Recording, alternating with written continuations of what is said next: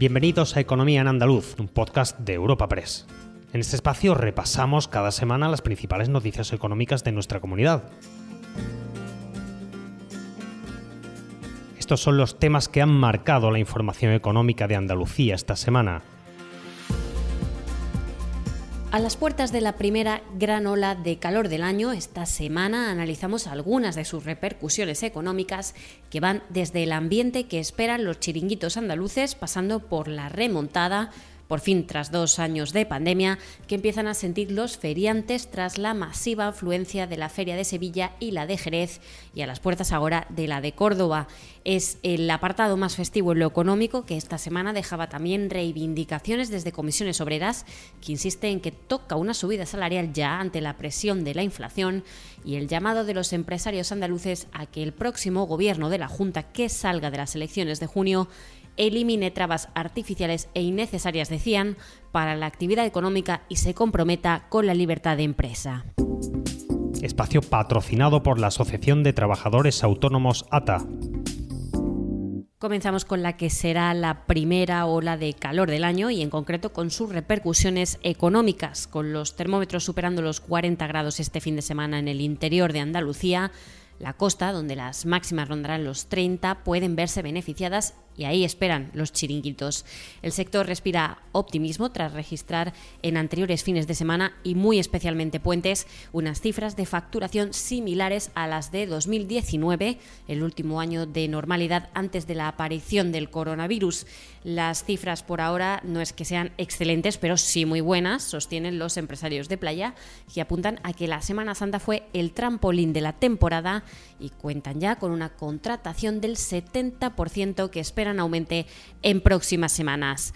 Manuel Villafaína Muñoz, presidente de la Federación Andaluza de Empresarios de Playas. Eh, es difícil calcularlo, pero bueno, yo creo que sí, que estamos en, en, la misma línea del 2019.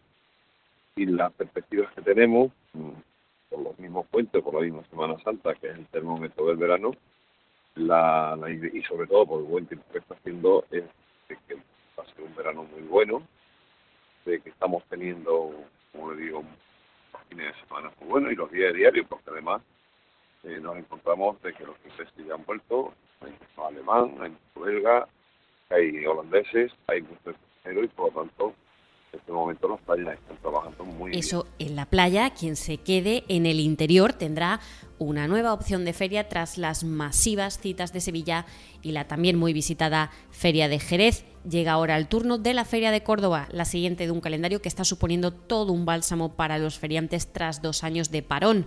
Se notan muchas ganas de feria, dicen, tanto en los cacharritos como en las casetas y aunque advierten que todo lo que puedan llegar a facturar, por bueno que sea, no bastará para reponer todo lo perdido desde que estalló la pandemia, sí que esperan que la temporada les dé la ansiada remontada. Antonio Palacios, presidente de la Asociación de Empresarios Feriantes de Andalucía, Ceuta y Melilla. Son dos años, dos años inútiles, dos años cerrados, dos años en los almacenes, los aparatos eh, se rompen menos funcionando que, que metido en una nave y todas esas cosas. La evaluación de gasto es grande.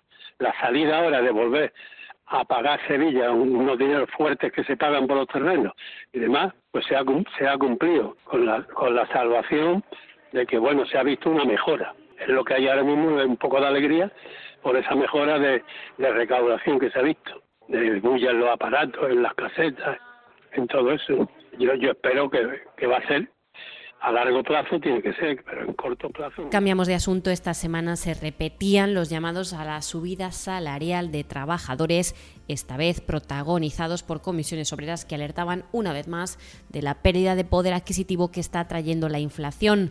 El sindicato reivindicaba a la patronal que se sienten a negociar a repartir los beneficios empresariales que se están llevando por la doble vía, decían, porque suben los precios, pero no suben los sueldos. Consideraba además que no habrá recuperación hasta que los trabajadores no recuperen los salarios, las condiciones laborales y la estabilidad.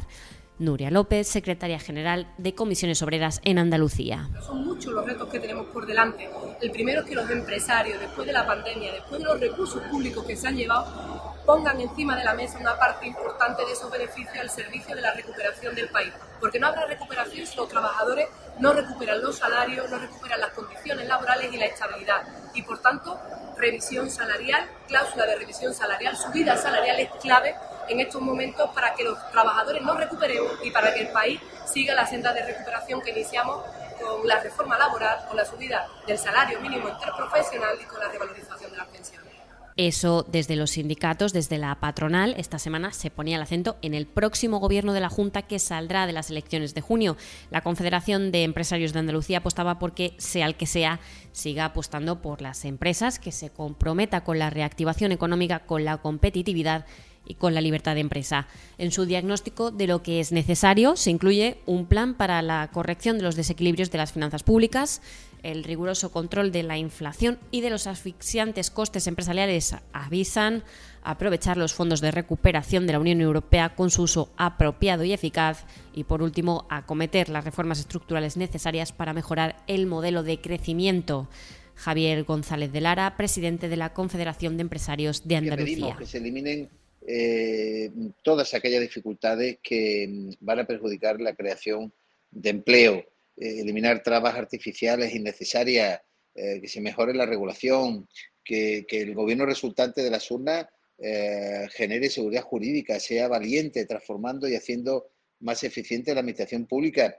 Y por último, que sea un gobierno para los empresarios que construya una política fiscal favorable a la actividad económica, favorable a las empresas y que aliente la inversión gestionando pues todo lo que son las políticas de apoyo al empleo y esos eh, bien conocidos fondos. Pasamos a otro asunto. Sigue generando polémica el trasvase Tajo Segura, un tema que protagonizaba esta semana una concentración en la que participaban agricultores, organizaciones agrarias y comunidades de regantes de la provincia de Alicante, de Almería y de la región de Murcia.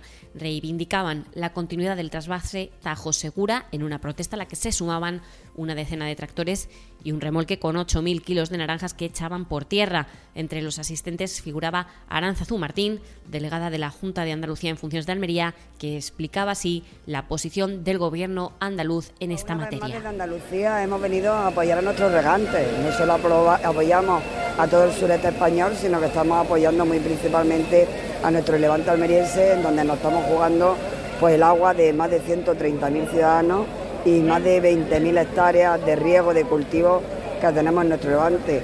Pensamos que las decisiones que está adoptando el Ministerio en relación al trasvase Tajo Segura están basadas tan solo en más cuestiones ideológicas que en cuestiones científicas. Desde Andalucía siempre nos hemos opuesto a los criterios principalmente del aumento de los caudales ecológicos que lo que hacen es recortar más el agua a nuestros regantes. Y cerramos esta semana con la declaración ambiental de CEPSA referida a sus centros industriales en la provincia de Huelva que son el Parque Energético La Rábida y Planta Química de Palos.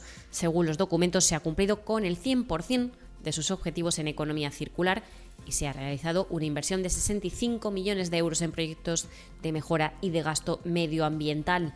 Alfonso Huerta Ourcel, responsable de la planta química de Palos, explicaba lo más relevante que se ha cometido en este complejo. En el caso de la química lo que, destacaría es el cumplimiento total de la legislación, eh, el, importante esfuerzo que estamos haciendo tanto en inspección como en el gasto ambiental para conseguir adaptarnos cada vez más a los retos de los límites de la Unión Europea y eh, estamos posicionados en una, situación muy importante para dar el avance hacia el reto que significa el descarbonización. Recuerda que puedes encontrar estas y otras muchas noticias económicas en la sección Andalucía en nuestra web europapress.es. Puedes suscribirte a este programa y al resto de podcast de Europa Press a través de Spotify, Apple Podcast, Evox o Google Podcast.